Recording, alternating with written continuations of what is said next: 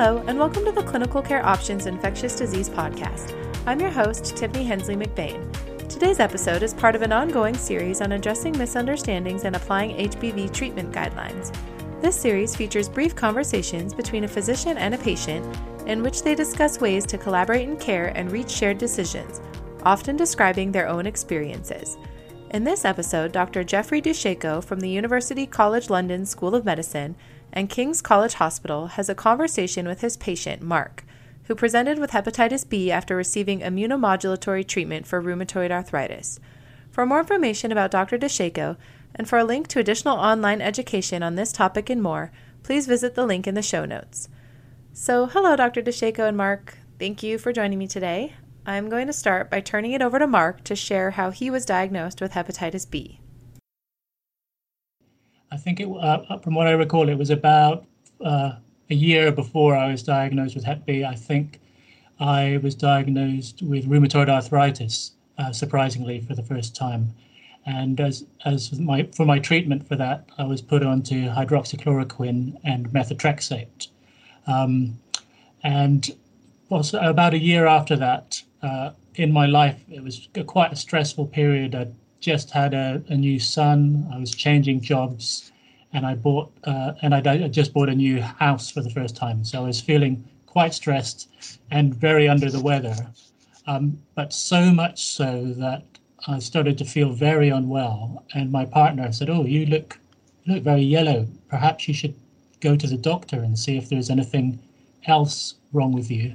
Uh, I thought at the time I was trying to put it off, just thinking it was stress and it was the methotrexate because that tended to make me feel unwell. But I went to the doctor anyway, and I had a blood test. And then he immediately said, "Oh, you you need to go." I think he said, "You need to go to A and E." Um, and I went went to A and E, and then I had further tests there. Um, and uh, the result of that is when I uh, first found out I had hep B. I, I saw Mark after he'd been seen by the accident and emergency doctors, who found him to have deranged liver function tests. Quite a severe derangement of the uh, liver was found. He had marked increases in his serum aminotransferases, but critically, they also found him to be H B S H E positive, which by definition established that he either had acute or chronic hepatitis B, and they referred him to the hepatology service, which is when I saw him. Mark gives a very good history. I, I understand, Mark, that you also had received injections of cortisone for your rheumatoid arthritis, in addition to the methotrexate. You may not recall that, but in your history, there was a history of receiving cortisone, which could be very significant in, in your history. Yes, I, I do remember that, actually. Um, I, I wasn't, it wasn't uh, regular, but I, I used to have it, I, I think, every few months. And I, I fe- it felt to me like some kind of booster to assist the other medication I was on. And so, Mark, you were completely unaware that you had hepatitis B, or you had visited previously a sexual health clinic, and there'd been some intimation given to you that you'd had hepatitis B in the past. Um, um, can we clarify that? Well, uh, I'd always had uh, regular sexual health screenings um, as an adult, um, particularly before embarking with a new partner. And with my current partner, what because uh, after, you know, it was a big surprise to be diagnosed with hep B. And I, we, I discussed the sexual health check that I had before um, getting with my current partner, and she seemed to recall that I had uh, something in my notes about some kind of exposure to hep B, but it wasn't, for whatever reason, it didn't seem to, to alarm me or her, and it seemed like, and it's hard, it's hard to remember, it's kind of lost in memory, but it seemed like I was exposed, but I didn't have it, was the the feeling, and which is why we felt safe to obviously have a relationship uh, and also have a son, you know, and uh, Uh, fortunately, neither of them have it. Uh, so you raise a, a very important point, I, and I, I guess because of privacy reasons, we couldn't access your previous uh, record. Did they indicate to you whether you had hepatitis B surface antigen or whether you had antibody to hepatitis B, whether you had a particular antibody to hepatitis B, such as anti-H B C, or you weren't given that level of knowledge and understanding at the time? Well, I, I definitely didn't have a deep uh, level of understanding. Otherwise, I would have obviously had further taken further action. From what from what I recall, it was just a it was some, some kind of it felt like some kind of minor note that required no further action on my part. It was just a, a, a thing to to look at. So again, I think you touch on a very important point where sometimes we don't share this information between disciplines. When the rheumatologist saw you and you were diagnosed with rheumatoid arthritis, did they uh, ask questions about previous hepatitis B, given that you had been born in a country where the disease is prevalent, it's an endemic area? Did they ask about previous hepatitis B or current hepatitis B before prescribing medication? Uh, I don't believe so. I, I, I guess they would have had access to my medical notes and know, and know that I was born in the Philippines, but I don't remember any direct questions. Actually, well, there may there may have been a questionnaire, direct questions about do you have any of these conditions, but I wouldn't have ticked yes um, for Hep B at the time because I hadn't been diagnosed yet. And like I say, with my sexual health screenings, there was a it, from what I recall, some kind of note that I had been exposed but didn't necessarily have it, is how I seem to remember it. So what Mark is, is discussing, and it's very important, important from the point of view of this podcast, we do need to raise awareness amongst various disciplines like the hematologists, but increasingly rheumatologists and dermatologists who now are prescribing a whole host of immunosuppressive and disease-modifying agents which have been associated with reactivation of hepatitis B. And in a nutshell, the protocol that's required of those individuals is to test for hepatitis B, but to be clear, to test for H B S A G, anti-H B S, anti-H B C, and in an individual who has just an isolated anti-H B C, who's H B S A G negative, anti-H B S negative, it's also important to at least refer or test for a hepatitis B D N A. So a full spectrum of the serologic markers of hepatitis B is required before starting chemotherapy and before starting agents such as anti-T N F agents or methotrexate or cortisone in patients with rheumatoid arthritis.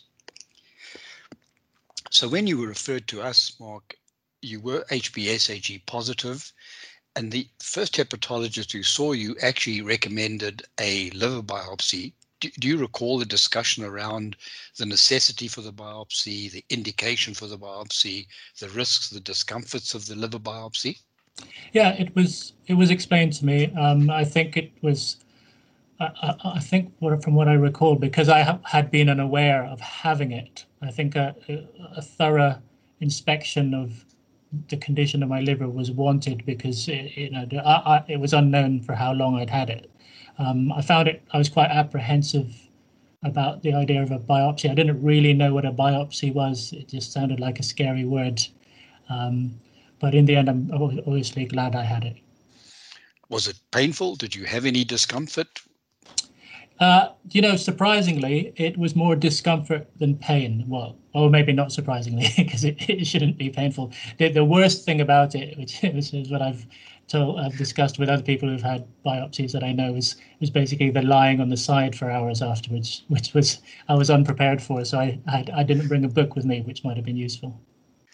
Well, that's interesting. Increasingly, we're using Uh, where we can, non-invasive markers to try and assess the stage of fibrosis or scarring in patients with chronic hepatitis B.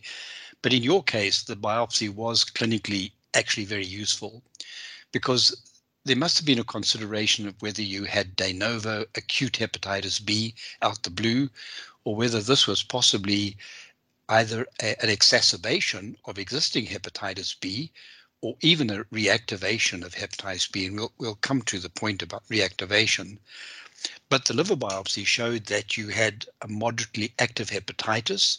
In technical terms, you had confluent focal bridging and altered lobular configuration on histological examination, And there was also some established fibrosis. So that wouldn't happen with the very recent onset acute hepatitis B. That suggests that you'd had chronic hepatitis B in the past, and we'll come back to the interpretation of the markers you might or might not have had. But it was quite severe as well. You had uh, areas of collapse in the liver with septal fibrosis, but the appearances were certainly those of a chronic hepatitis B, which was uh, showing a great deal of activity and considerable necroinflammatory change. So that helped us a lot. In actual fact, the biopsy was useful. So somewhere, somehow, you'd had chronic hepatitis B as evidenced by the liver biopsy, but you may have cleared H B S A G, or there may have been a variant of H B S A G which didn't test positive. And we call that occult hepatitis B. And the test to do in the rheumatology and hematology and dermatology clinics before risk drugs are prescribed would be a test for hepatitis B D N A.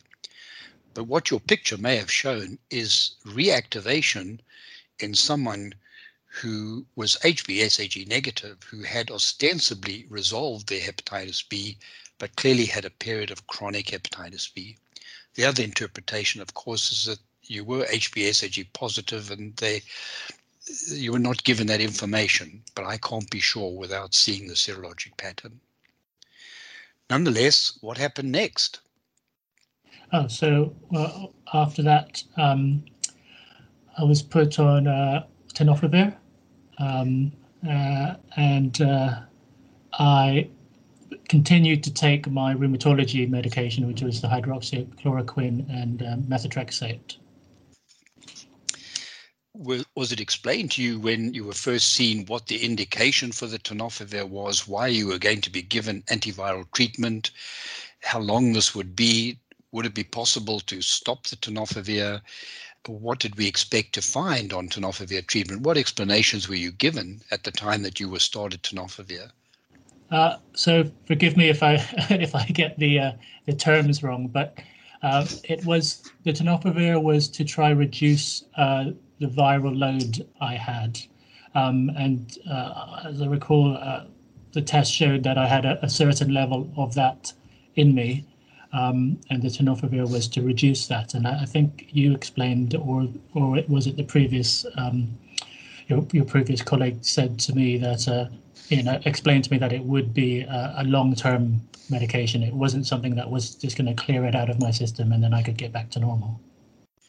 Yes, indeed. So when we saw you, your serum aminotransferase had risen to quite high levels. They were one thousand six hundred at one point. They were slightly reduced when I saw you, but your hepatitis B D N A concentration was around four hundred sixty-six thousand.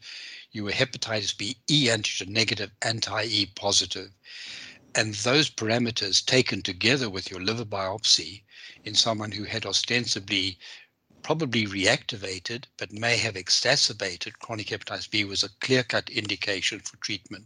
In fact, you were, the picture was of some concern given that there was some uh, confluent necrosis and even collapse uh, microscopically in some s- sections of the liver. Have you tolerated the treatment since it was started?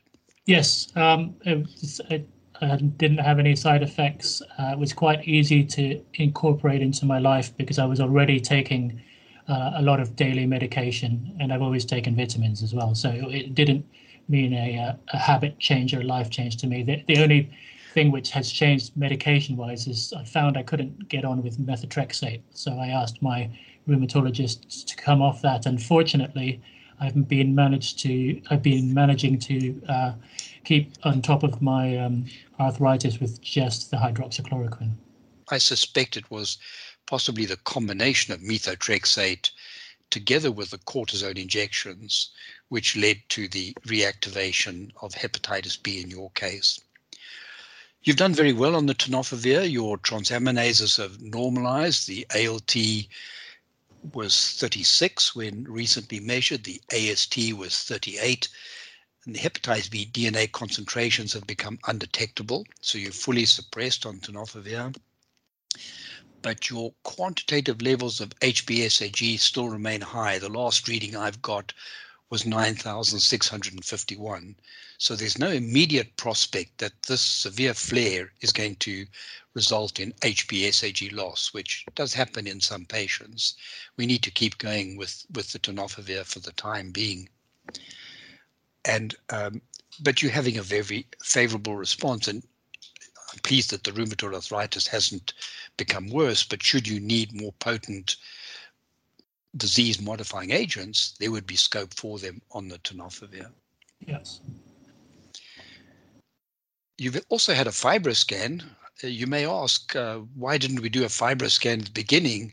Trouble with doing a fibroscan when someone's aminotransferases are very high, one thousand six hundred and later close to eight hundred, you can get spurious readings. They'll push up the fibroscan reading. So we needed to do it when the serum aminotransferases had uh, stabilized, which yours did.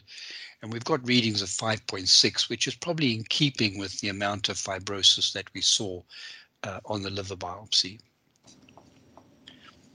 So what questions you have at the moment uh, regarding your ongoing treatment, uh, the prognosis, uh, what else does do we need to be doing?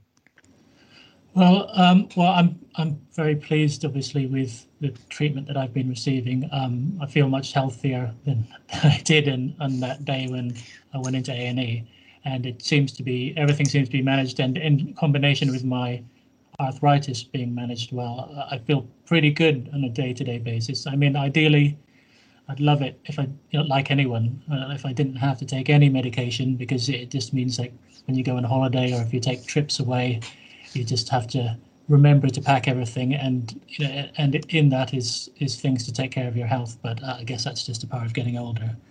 Um, the, uh, what you know, I'm, I'm always curious about uh, developments uh, towards a cure in this field, and I, I know every time I come in to see you, I, I ask, is there any new news? But I know these are long processes which require lots of trials. There's certainly progress in the field, and it's a fair question to ask. I mean, one question is, could we simply stop the tenofovir? And there is a move to do that. There, there, what happens when some patients who are H P E A G negative have been fully suppressed for a long period of time, at least three years, on drugs like tenofovir, stop tenofovir or entecavir. Some of those patients have a very brief and transient flare in their hepatitis B, but then have a good outcome and go on to actually lose H P S A G. However, it's somewhat unpredictable. I think the, the rates of H P S A G loss are really only around eight to ten percent, and they're higher in Caucasian patients than they are in Asian patients, where they seem to be quite low. You need a very careful protocol for following those patients. So I don't think it's the right thing to do in your case. Moreover, as I said, your levels of H P S A G are high. They are almost ten thousand. And the best results have been seen in patients who have very low H P S A G results, typically less than one thousand and even lower, less than one hundred. So I don't think that we should. What other additive treatments? The field is on fire at the moment.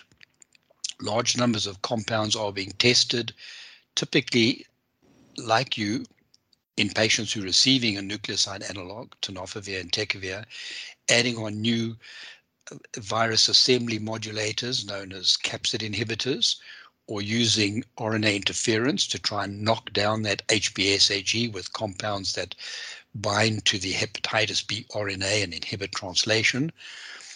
And some of these results will be made public in phase two B trials towards the end of the year. The results are interesting, and I do think they're taking the field forward. It's certainly possible with R N A interference to lower levels of hepatitis B, and that may allow the immune system to see the virus and not be uh, overcome by exhaustion, having to deal with very high levels.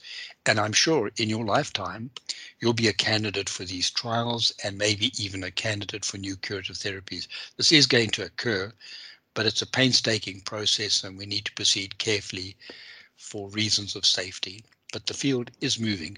One one question I have on the kind of taking tenofovir for the, on a, on a long-term basis is: are there any known um, side effects? For example, on hydroxychloroquine, I know that it can possibly affect my eyesight uh, if taken for for a long time.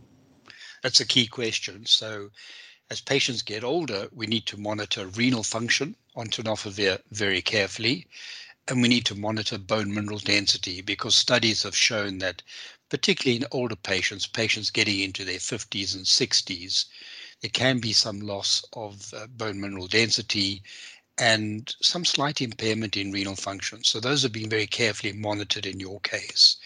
With the bone mineral density, is that something I can take precautionary measures against, like do more exercise or eat a certain diet?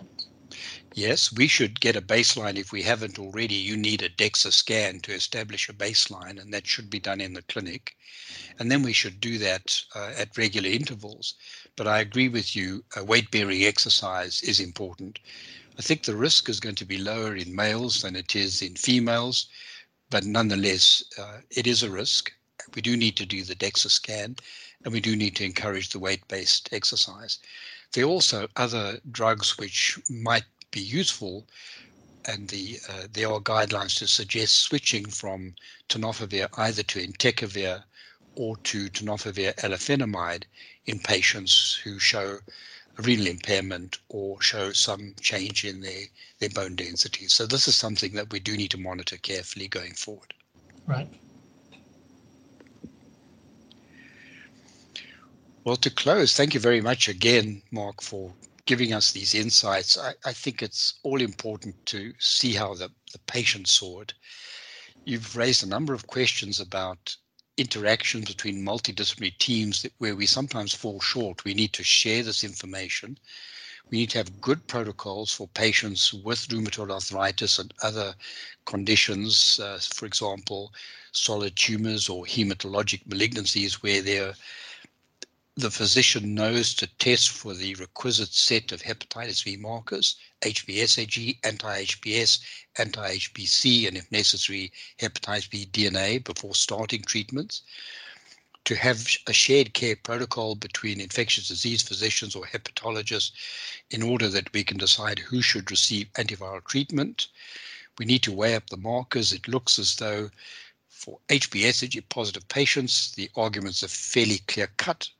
Patients receiving chemotherapy or immunosuppressive therapy must receive antiviral prophylaxis. It's a lot less certain for the anti-core positive patients, which may have been your case.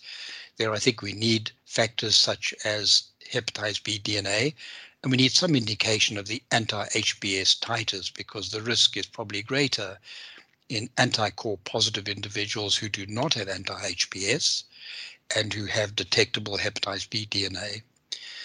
And then there's a choice between either monitoring patients or preemptive antiviral therapy. In your case, we were forced to give antiviral therapy because you had clearly reactivated hepatitis B. And I think your history is very important. We do need to raise awareness of this pattern uh, and the indications for prophylaxis in, in patients such as yourself. Thank you again. And thank you, obviously, for, for your care. Um, I was very sick when I saw you, and I'm a much happier person now. And I always love coming in to see you and uh, uh, and hearing uh, yeah, yeah, the, the latest developments. And um, thank you for that. Well, thank you again, Mark, for sharing your story, and Doctor Dusheiko for participating in this discussion. And thanks to our listeners for joining us. As a reminder, if you would like to view short presentations on additional topics related to the care of hepatitis B, I invite you to visit the Clinical Care Options website by clicking on the link in the show notes. And please be sure to check back regularly for more episodes on important infectious disease topics. Thanks!